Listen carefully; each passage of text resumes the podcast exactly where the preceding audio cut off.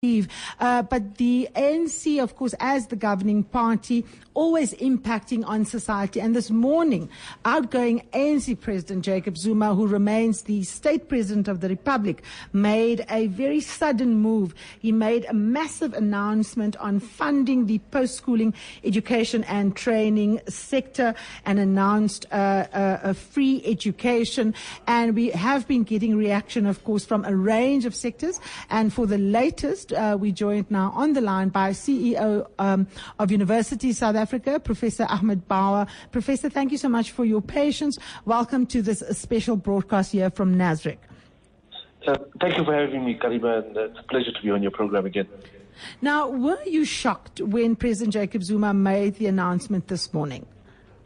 Well, I got up this morning not expecting anything at all on higher education, uh, except for some mention, I suppose, in the speech. Uh, around the fact that some announcement will be made uh, at the time of the budget speech, uh, because that was the original statement that there would be an announcement made uh, at the budget speech. Uh, so we were all taken by surprise. Uh, but having heard the actual uh, kind of the, the, the, detail that was put out there, um, you know, these numbers have been in the in the kind of discussion have been in discussion for quite a while already. Um, so uh, then sort of everything uh, seemed quite uh, to fall in place. I mean, it's interesting that uh, today is the day of reconciliation, but it's also uh, uh, the ANC's elective conference. So it's either that the president is trying to be reconciliatory or he's got some sort of political plan around here. Now, the the fact that um, I remember interviewing you, Professor Bawa, when when the Heher Commission findings were, of course, uh, not available yet, and that was before the president had reshuffled the cabinet, and uh, Dr. Blade Nzimande was, uh, of course, axed. And I know that uh, all the universities were getting quite anxious because they didn't know how to proceed with with their planning. Um, and of course, now you have the the announcement, and you say the numbers are not new. Uh, many people, including uh, Lumkile Mondi, uh, very skeptical about the, the, the, the, numbers here.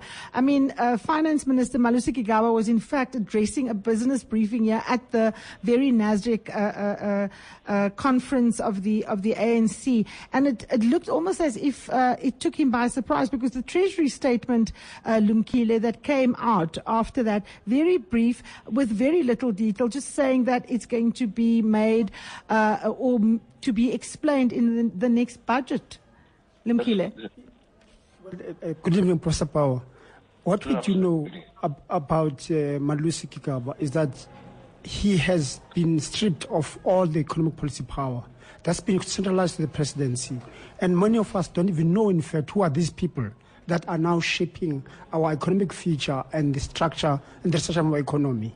So therefore, he was very uh, caught up in the dark, uh, and that small response indicates also how little uh, space he has in terms of really determining the future uh, of our of our finances, as well influencing uh, and calling discipline within uh, the state itself, because the state is very bloated. Uh, so it's really a confirmation that there's been a centralization of power by President Zuma, and hence he can do anything willy nilly without being accountable. Now, I mean, it's of course a very big uh, statement to make when one says that a finance minister, Lumkile, is not actually in charge of running the public purse, uh, that that uh, is actually centralized under President Jacob Zuma. We saw, of course, uh, when uh, David Mahlobo was the Minister for State Security security. Many people arguing that uh, he wasn't really running state security. President Zuma was. Lumkile, you've been in the state. You know what the state sector looks like. Um, I mean, is this the way to go about um, bringing about such a fundamental and uh, many would argue very, very legitimate demand that's been knocking around for a very long time? Uh, and the figures, even though they've been in the system, as Professor Bawa has said, uh, but does it make sense uh, considering the fact that we have a 50 billion rand, uh, you know, Shortfall. shortfall. Uh, and of course, we still haven't seen um, what kind of reprioritizing will happen in other government departments. Um, and of course, we're not able to push back corruption. We're not able to push back state capture.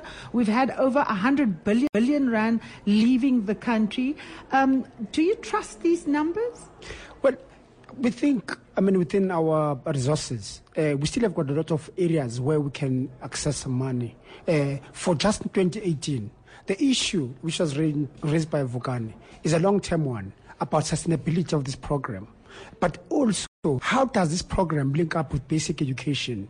Because that's where the biggest challenge is. So, what we get at higher education um, coming through the system uh, is not good enough. So, we want a system that vertically integrated, where from the bottom to the top, there's efficiencies.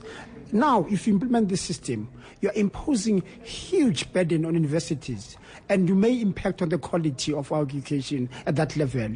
Basically, doing what we are seeing at basic uh, basic education level by destroying researchers and world class. Um, uh, intellectuals who are really helping us as a country to transform and ensure that we're ready for the fourth industrial revolution.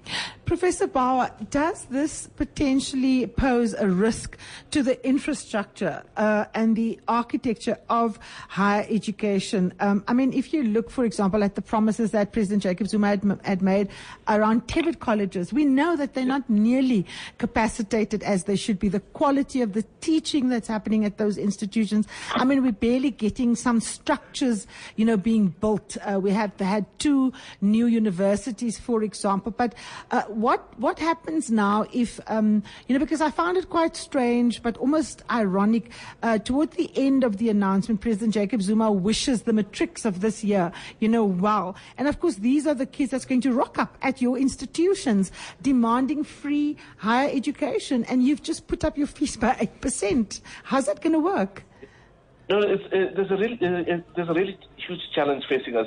I mean, the, the really key challenge is the challenge of sustainability. I mean, whatever you know, whatever was put out today uh, will have to be tested for sustainability because uh, you know if you do it for a year or two years and then suddenly decide um, you know you can't do it again, uh, that would be the end of the system. I have to tell you, uh, because by then you know the system would have uh, grown in size and and so on.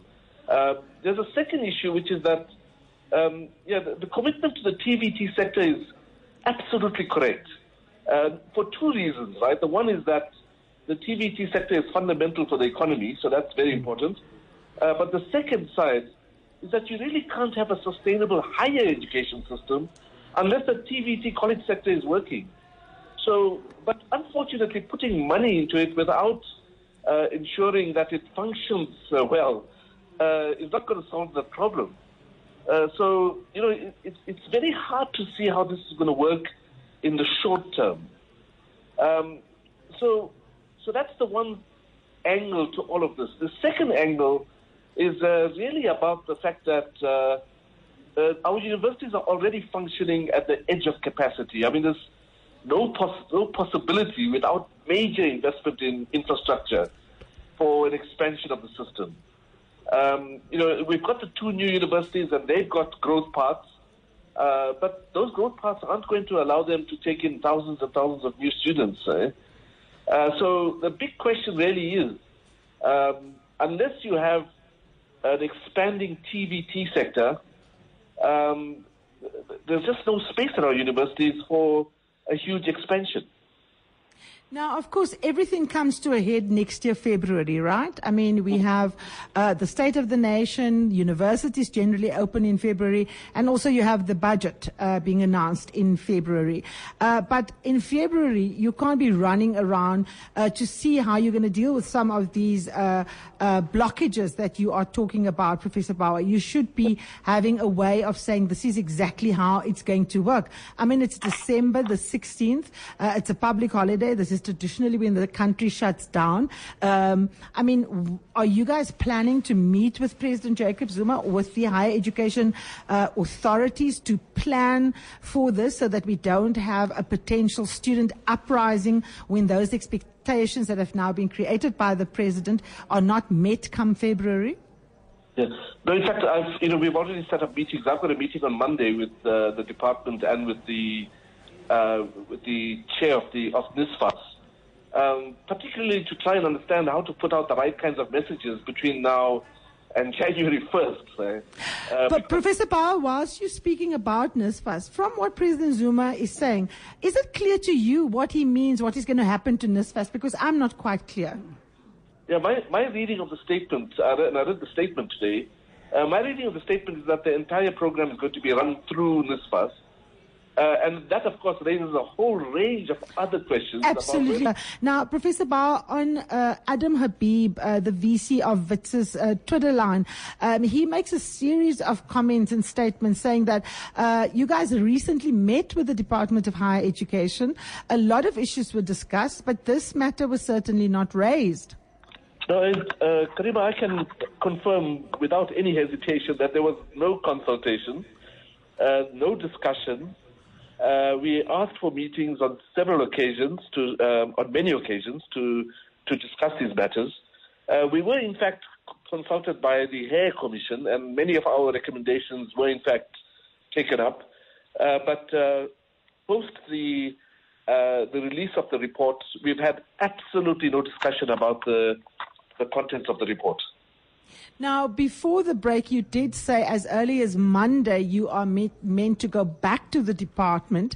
Uh, Vukani Mde, um, one of our analysts who joined us earlier, was very skeptical about the amount uh, put on the table by the DG of higher education.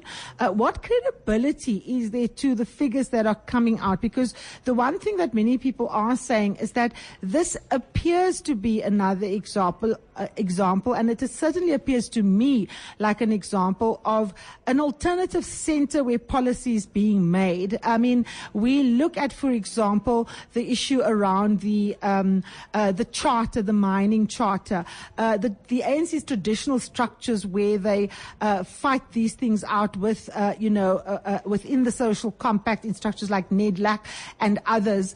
Um, the, the, the, mining charter almost uh, driven by Mosebenzi Zwane and of course his ties and links to the Guptas. Uh, many people arguing that he is devising policy almost with them specifically in mind, uh, and many people arguing that this is in fact coming from uh, a relative, or not a relative, but an associate rather of President Jacob Zuma and Nkosazana Dlamini Zuma's youngest daughter, an associate of hers. The presidency has denied this, uh, but Morris Masutha very much at the center of this proposal. We do know that uh, Mr. Masutha did get an audience with the top officials of the African National Congress. This was in fact confirmed by the former Higher Education Minister, Dr. Blade Nzimande, following uh, his acting. And of course, they uh, warned that his plan was reckless, to say the least. Um, does this look like Mr. Masutha's plan?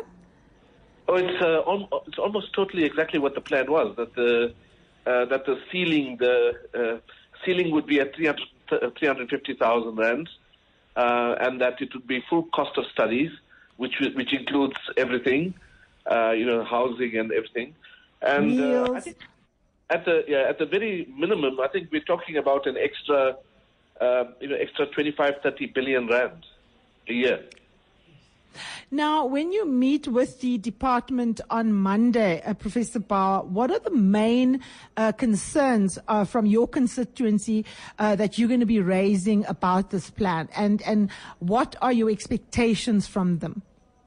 Well, there are a number of issues. I mean, the, the first the first thing, of course, is just to get the messaging right between now and the beginning of the year, because uh, you know what are we saying right now? Are we saying that uh, you know, that NSFAS is now going to reopen its applications process uh, because, you know, the applications process for the 2018 academic year worked with the ceiling of 122,000 Rand. Uh, so, you know, so is there going to be a huge influx of new applicants or not? Um, and secondly, uh, that, uh, you know, the universities are going to stick by their enrollment plans, uh, which have been agreed to by the department. So, in other words, there's no possibility of the universities uh, increasing uh, their intake in 2018, uh, except by the small percentage, you know, that was agreed between the department and the universities. Um, the second big point, of course, is uh, just uh, you know what will be rolled out this year and what won't be rolled out this year. Mm, You know, is the is the you know is there you know is Treasury saying that the money for the uh, for the new system is in place or not? Uh, if it's not in place, then how can we roll it out? You know, it's as Absolutely. It's- Yeah. In fact, my, my colleague Gaye Davis, who's a senior uh, specialist reporter for Eyewitness News, is, you know, saying no, no, no, because of course we had Malusi Gigaba earlier addressing a business uh, uh, breakfast or lunch or some event here at conference, and many people saying he looked quite shocked, um, and it looked as if the president was stealing his thunder. Gay, uh, is Treasury remotely able to give us the kind of detail that Professor Bawa is talking about? Karima, what I've been hearing from sources is that there, the consequences, the consequences for the budget of trying, of finding this money, whichever way you look, given the situation with the fiscus, Yes.